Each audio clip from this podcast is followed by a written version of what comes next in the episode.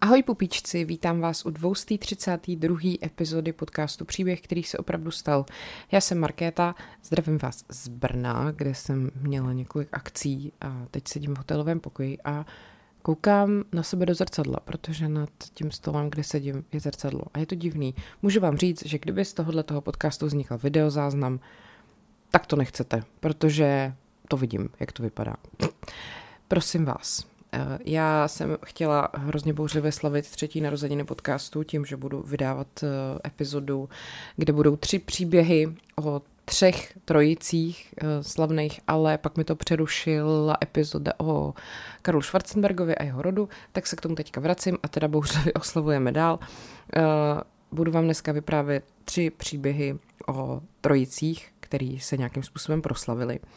A příští týden vydám ještě jednu epizodu o velmi slavné trojici, která byla velmi slavná. Já jsem trošku méně spala, jo, takže prosím vás, omlouvám se za to.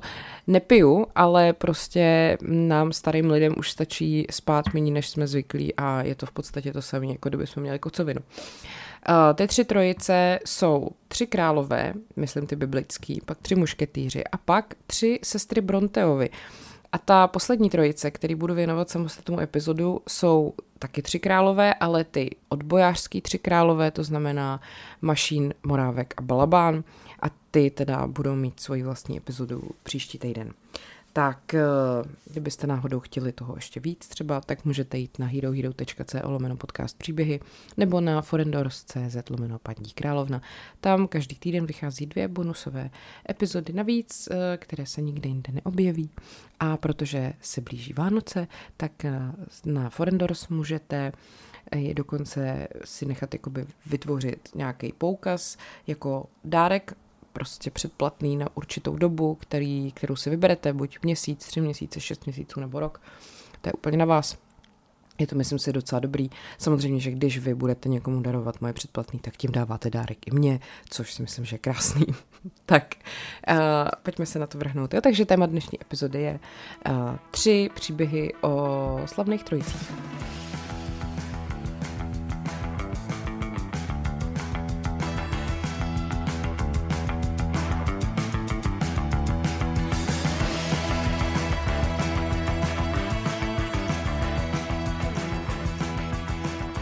A začneme teda těma třema králema. Eh, já nevím, jak moc jste zběhlí v Bibli, já moc ne, respektive jako samozřejmě vím, co se tam jako vím, jo, co, o co jde, ale nikdy jsem ji nečetla, nebo minimálně ne jako komplet, občas možná nějaký úryvek.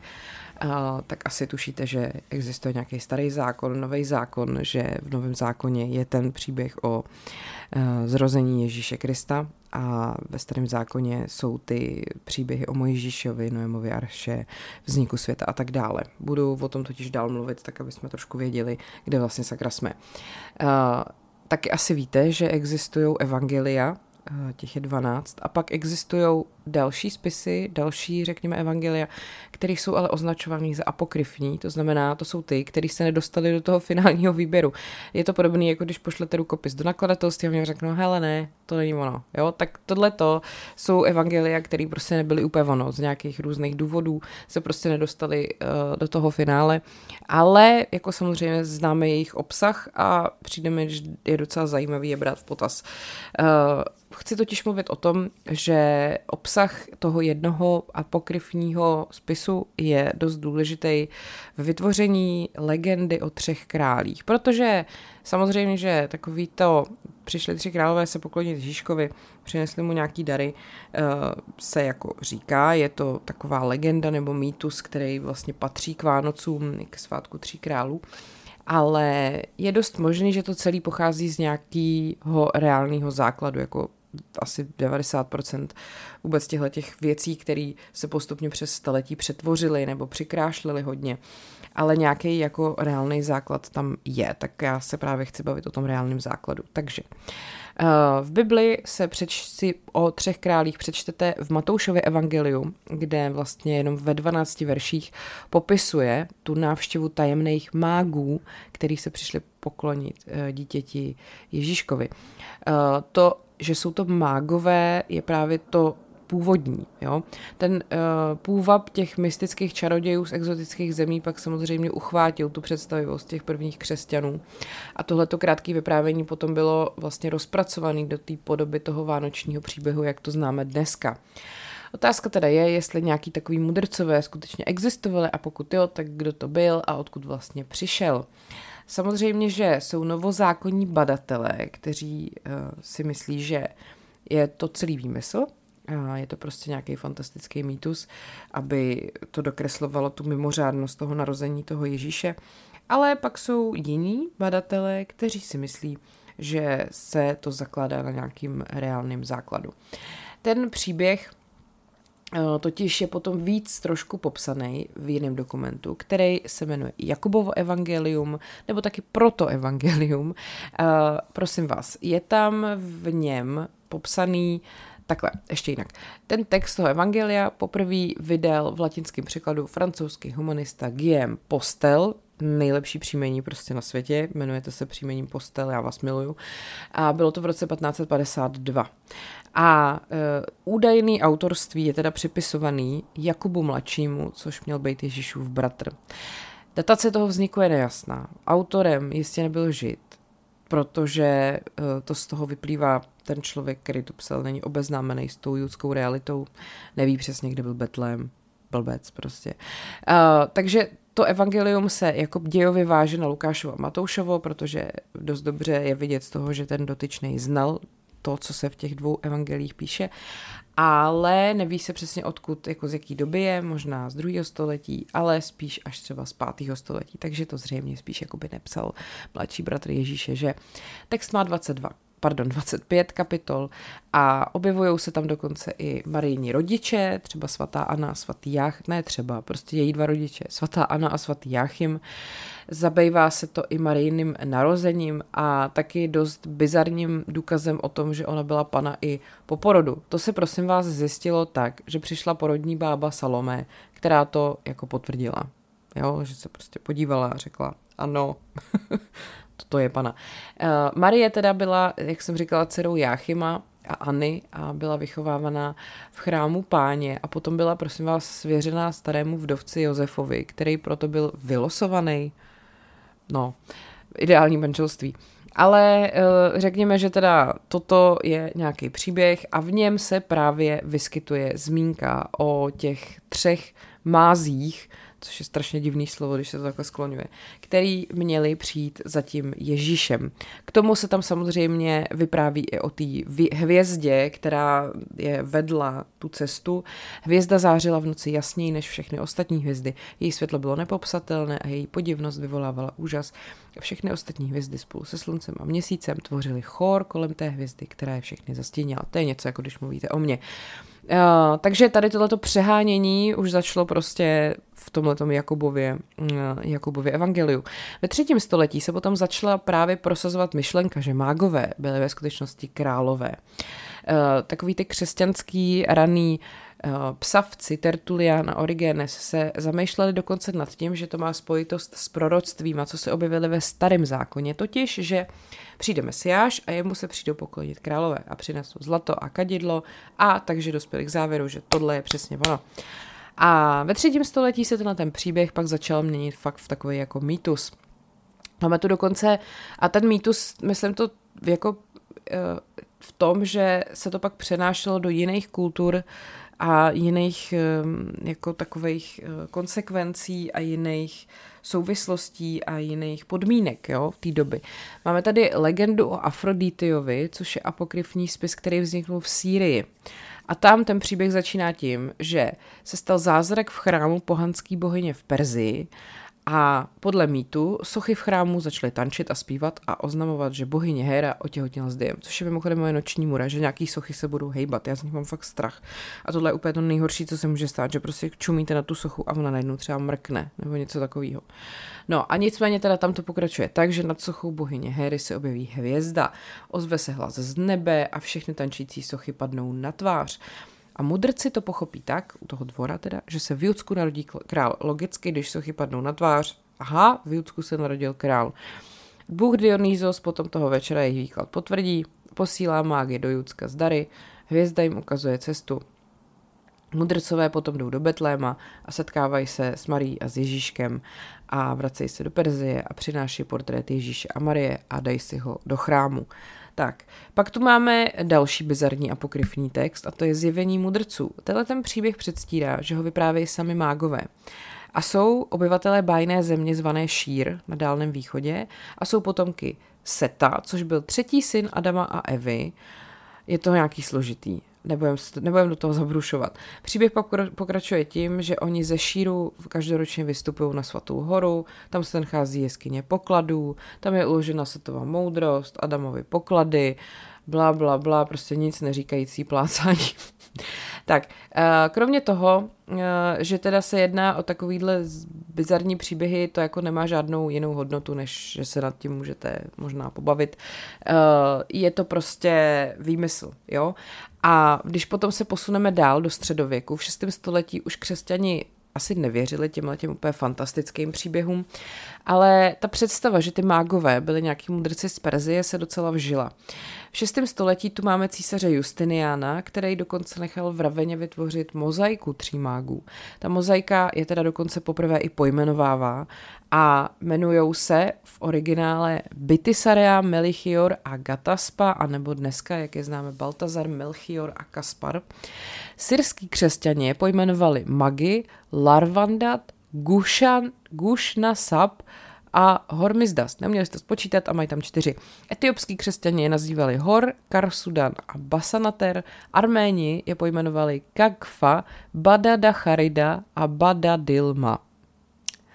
Tyhle ty různý etnický jména mágů jako sami o sobě naznačují, že se tady ten příběh a ta tradice rozšířil prostě všude možně a každý si to jako tak nějak přetvořil po svým.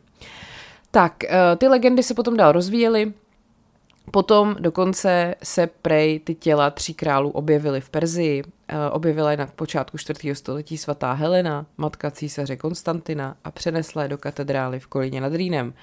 Eh, pak dokonce ve 14. století Marco Polo zaznamenal, že navštívil vesnici v Perzii, kde ta Helena identifikovala hrob těch tří králů, dobře, a ještě jsou tu další a další a další. Eh, přijde mi ještě zajímavý, že potom eh, se taky třeba vyprávělo, že Melchior cestoval z Nubie, Baltazar z Godolie, Asáby a Kašpar z Tarzis a Egrisule a každý s velkolepou družinou následovali hvězdu 13 dní a dorazili ve stejnou dobu do Jeruzaléma. To zrovna vyšlo takhle na den, jo, neměli mobilní telefony a přesto dokázali prostě ve stejný den dorazit do toho samého města přes půlku světa.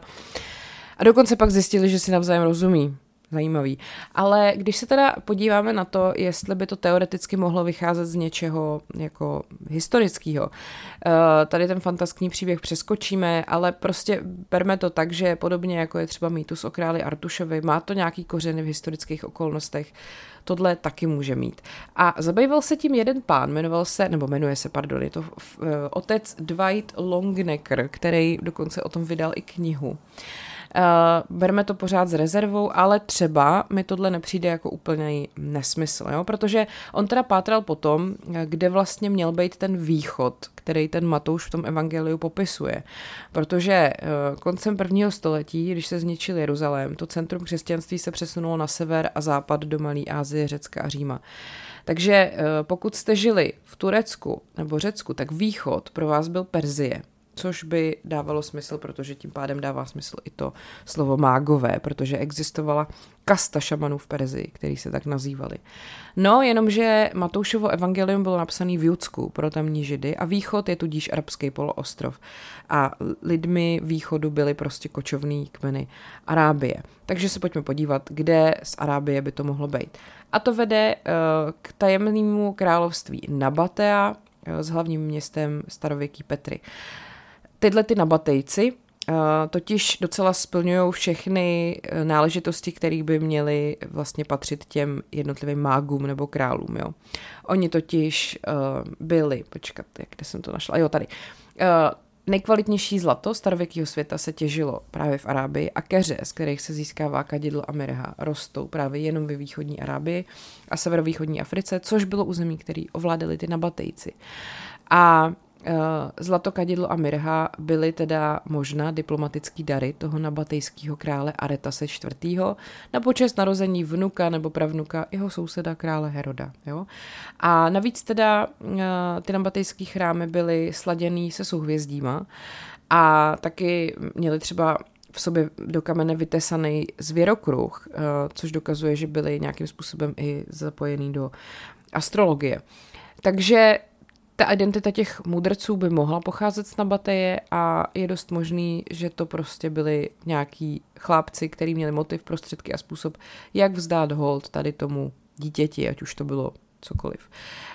Um, přijde mi to zajímavý. Jako jestli, jestli to je pravda, to nevíme samozřejmě, ale mm, jako myslím si, že tyhle ty věci nevznikají na základě ničeho, že to nebejvá vymyšlený, že tam vždycky je uh, nějaký příběh zatím, který je pravda, pak se na to samozřejmě přes staletí nabalí strašně moc jako omáčky nesmyslu, ale ten reálný základ to většinou mývá, tak proč by to nemohlo být zrovna tohle. No, tak uh, to je teda uh, původ tří králů, nebo i to, co si z nich let kdo vytvořil. A pojďme se podívat na to, jak to bylo s mušketýrama, protože ty mají skutečně svoje svůj předobraz v reálných osobách, což já jsem třeba vůbec nevěděla. Pojďme se nejdřív podívat na to, jak teda vlastně mušketýři jako takový skutečně fungovali. Jo? Myslím si, že teda asi nemusím říkat, kdo to jsou tři mušketýři, který byli ve skutečnosti čtyři. Eh, je to román eh, Alexandra Dimase, nebo víc teda románů.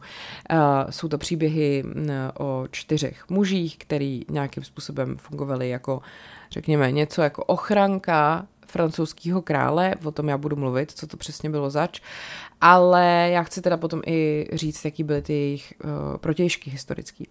Počátky skutečných mušketýrů sahají do roku 1600, kdy Jindřich IV. sformoval takzvaný karabiníky nebo taky arkebuzíry.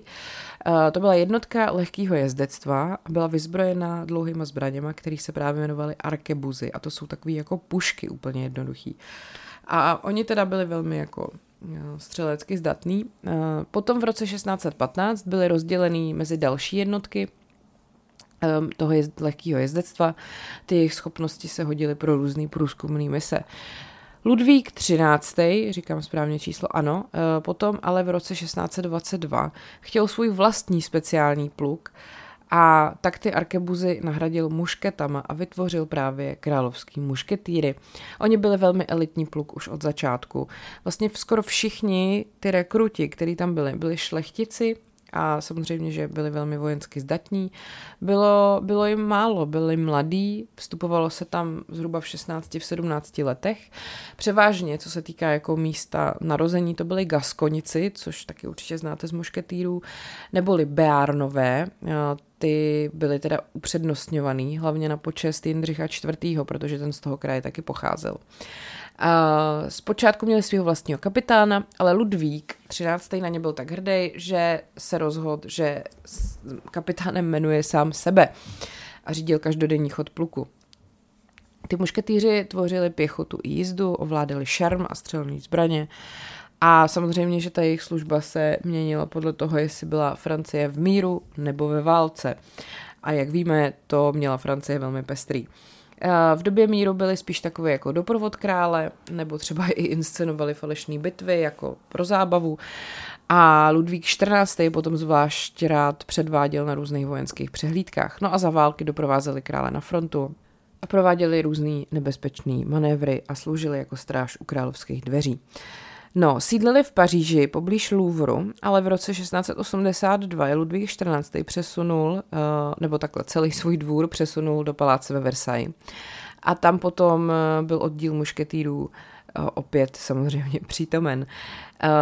Tak, pak to máme kardinál Richelieu, že jo, to je taky skutečná postava, byl to první ministr Ludvíka XIII. a ten měl svoji vlastní gardu. On, eh, jeho politika byla taková, že nechtěl, eh, aby šlechta zastávala vyšší úřady, snažil se prostě omezovat její moc. Tudíž šlechta byla velmi závislá na přízni toho krále.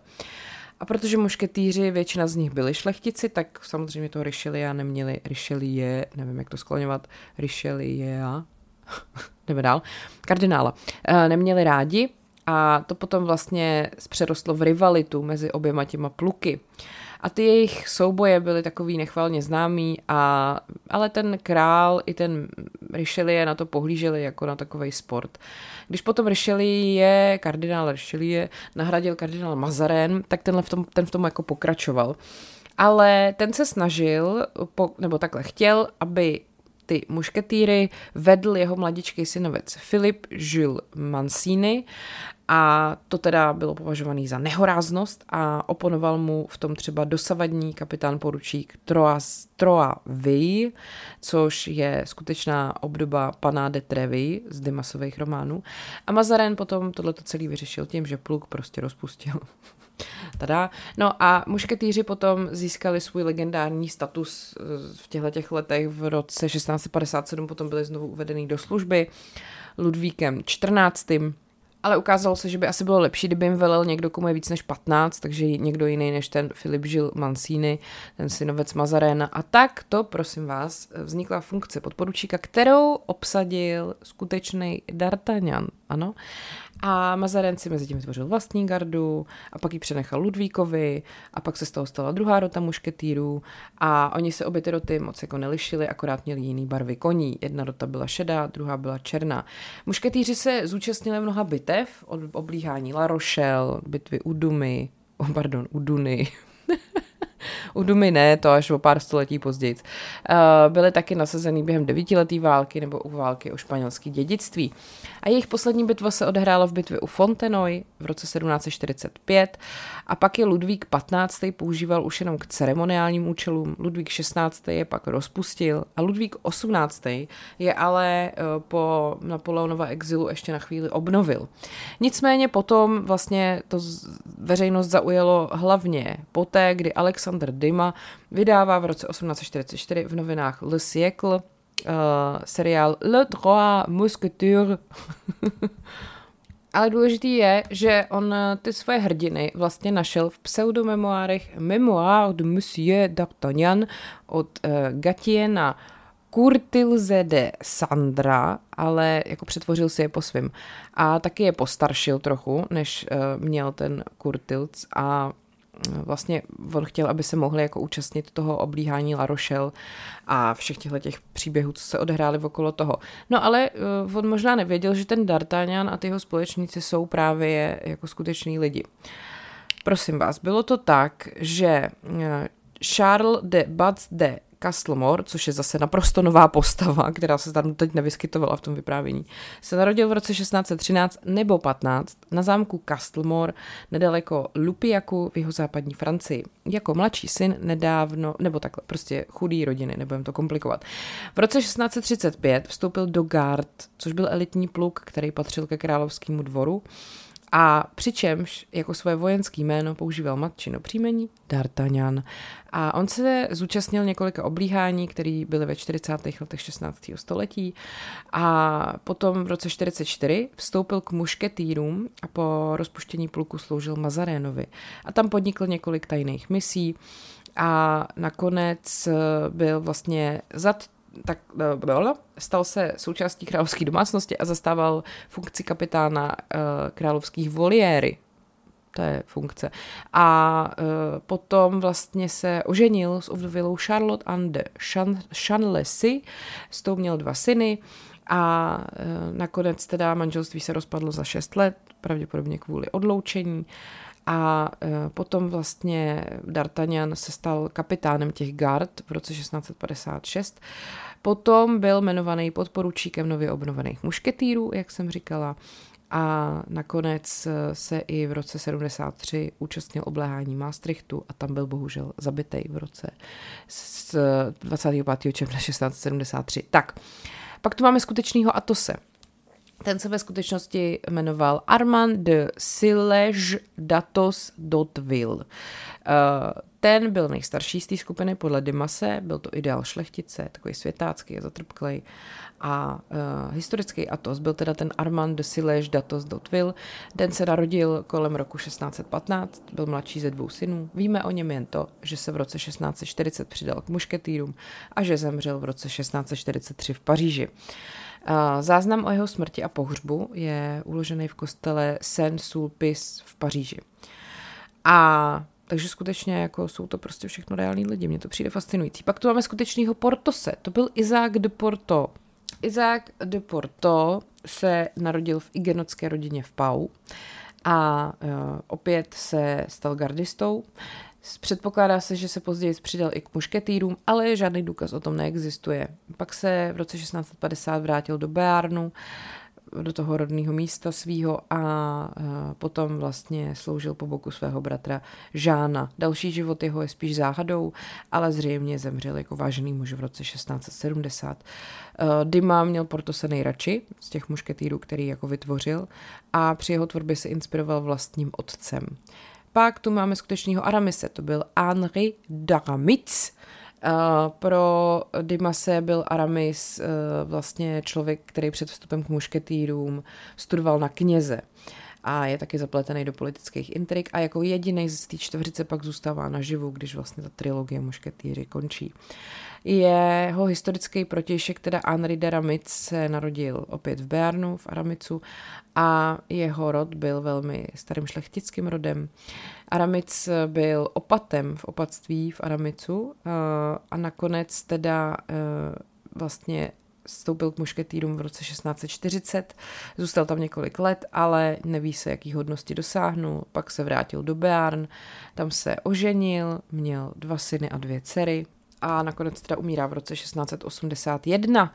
Takže uh, prosím vás, skuteční tři mušketýři prostě skutečně existovali. Těžko říct, jestli se vůbec někdo potkali klucí, ale přijde mi to zajímavý. Tak uh, a pojďme na třetí trojici a to jsou sestry Bronteovi. Uh, Um, já jsem někde dokonce četla, že když Čechov psal Tři sestry, tak se inspiroval příběhem sester Bronteových, ale nevím, co je na tom pravdy. Jako narazila jsem na to v nějakém jednom článku, takže je to možná úplný výmysl. Uh, třeba o tom někdo víte něco víc. Já jsem potom z, upřímně řečeno úplně nepátrala.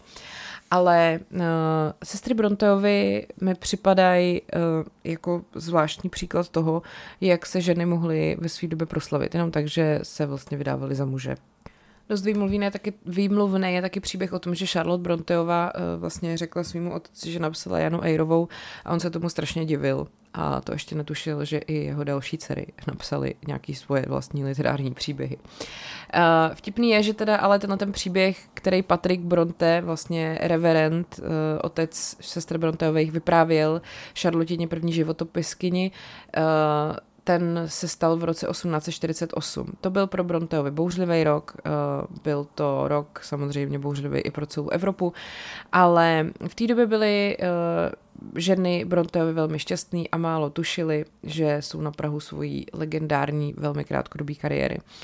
Samozřejmě, že od té doby se proslavili po celém světě svýma uh, tragickýma, dramatickýma i napínavýma románama.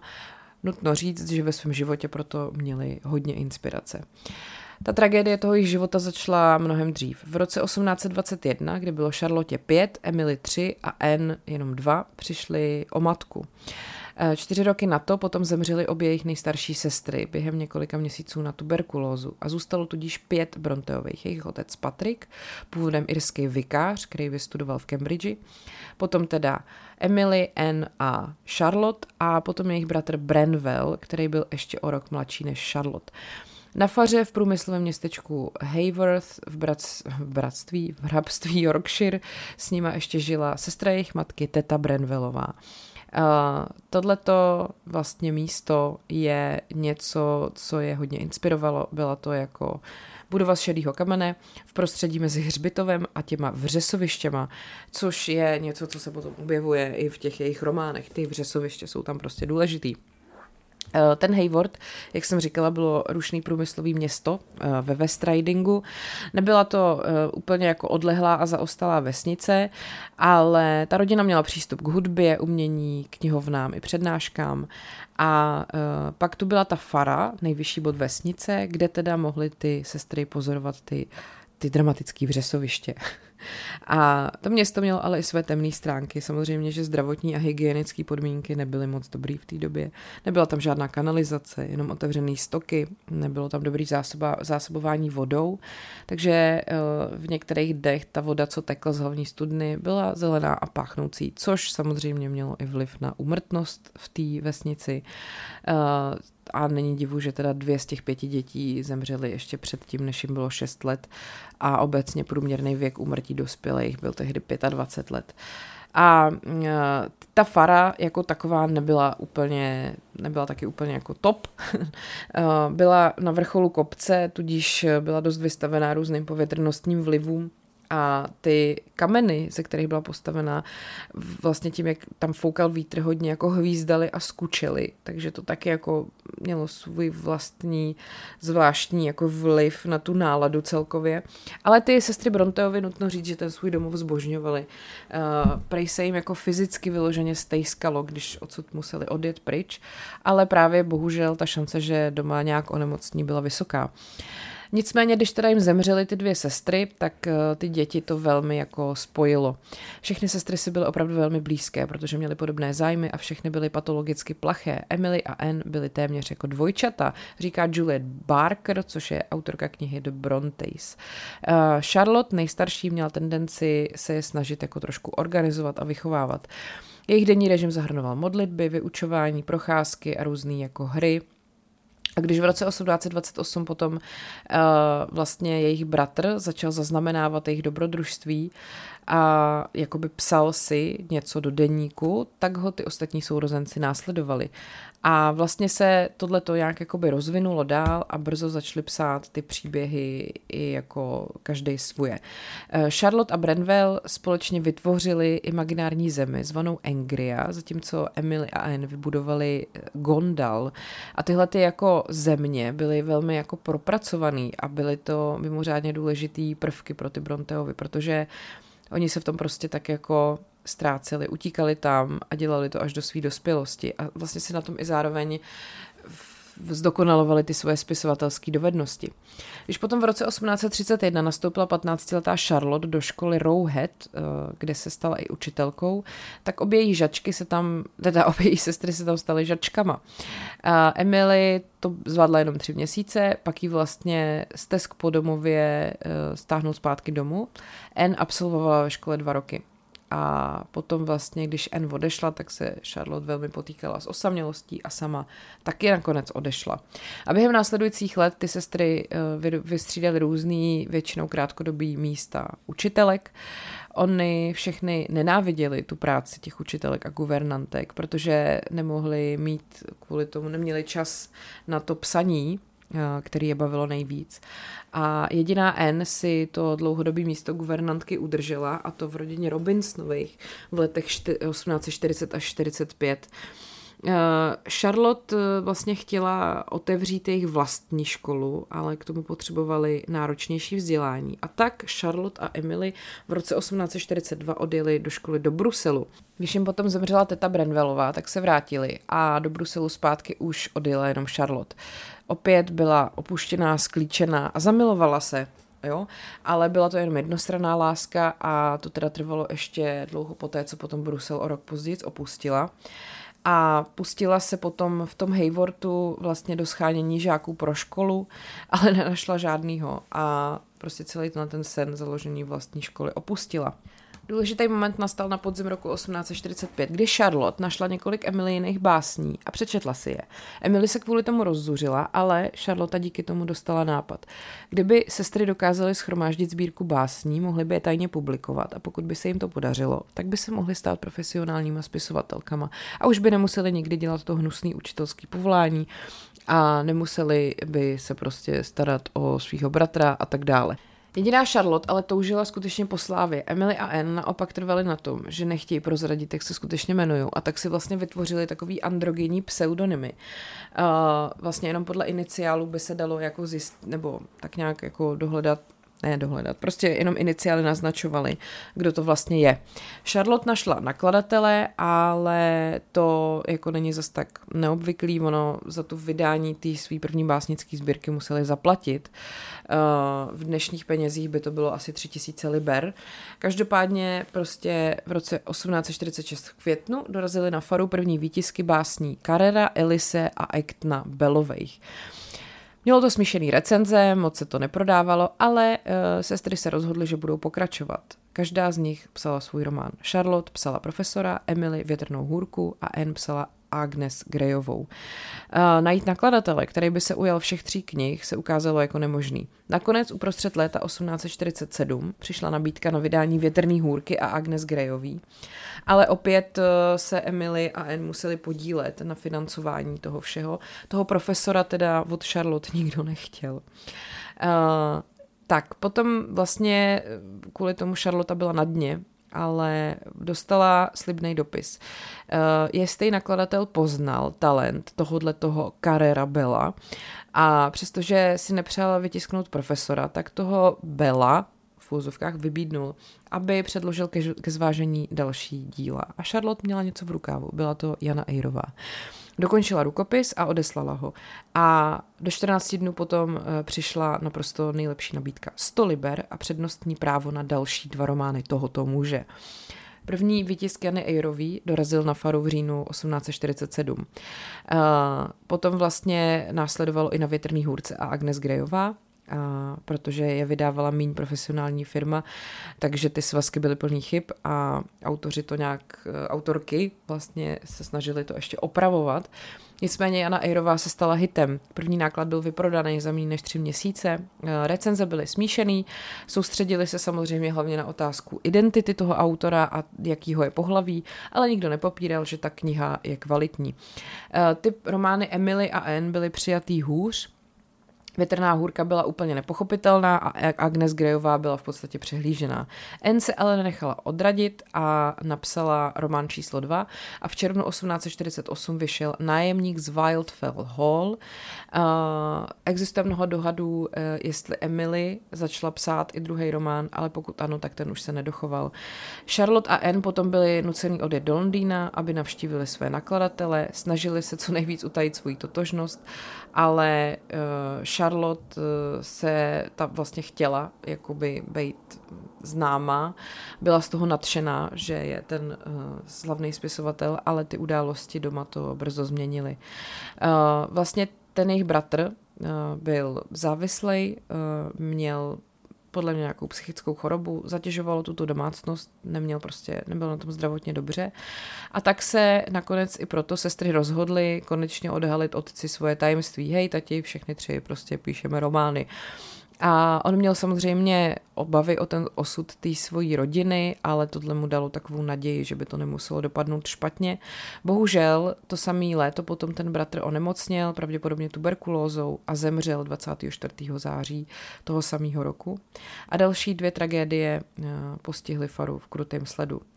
Onemocněla Emily, trpěla příznaky tuberkulózy, odmítala lékařskou pomoc. 19. prosince vstala a měla tak jako jakž tak sílu sejít se schodů. V poledne už sotva dýchala a odpoledne ji odnesli na lůžko a ten den prostě ještě stihla bohužel zemřít a bylo jí jenom 30 let. Před Vánocema toho roku onemocněla i N, diagnóza, bohužel opět tuberkulóza. Bronteovi doufali, že se uzdraví, Charlotte potom vzala do Scarborough na to, aby se jako nadechala mořského vzduchu, ale bylo už pozdě. N potom zemřela 28. května 49 ve 29 letech. Tudíž zbyla už jenom truchlící Charlotte, která se na faře rozptilovala psaním. Psala svůj druhý román Shirley, který dokončila v srpnu Navíc jí teda už jako velmi nebavilo být neviditelná a vlastně už nepotřebovala udržovat soukromí těch svých sester a tak se rozhodla, že teda řekne, kdo je doopravdy a vlastně potom, když psala třetí román, tak ten dokončila v listopadu 1852, jmenoval se Vilet a následující měsíc eh, dostala nabídku k sňatku od vikáře svého otce Artura Bela Nikolse. Nejdřív odmítala, ale nakonec se vzali. Usadili se na té faře, eh, kde žil i ten její otec a ona vlastně byla tak spokojená, že vůbec nepsala. Začala psát znova, až když otěhotněla, ale bohužel to dítě bylo pro mm, její organismus příliš, eh, skolila jí vysilující nemoc a zhruba ve třetím měsíci těhotenství zemřela. Bylo jí 39 let a stalo se to v roce 1855. Takže Patrick Bronte přežil všechny svoje děti a vlastně byl na ty úspěchy těch svých dcer velmi hrdý. Takže uchovával všechny možné památky na ně. i kresby, i různý ty rukopisy a vlastně potom požádal spisovatelku Elizabeth Gaskell, aby napsala Charlotin životopis. Když potom v roce 1861 zemřel, tak eh, Charlotta Bronteová byla vlastně přijatá do takového toho anglického literárního kánonu. Nakonec se k tomu připojili i Emily a Anne. Mm, ty romány, ten jejich literární odkaz jsou opravdu knihy, které, dá se říct, změnily ten literární svět. Je to zvláštní, jsou to tři plachý sestry ze střední třídy, kdo by řekl, že něco takového se stane.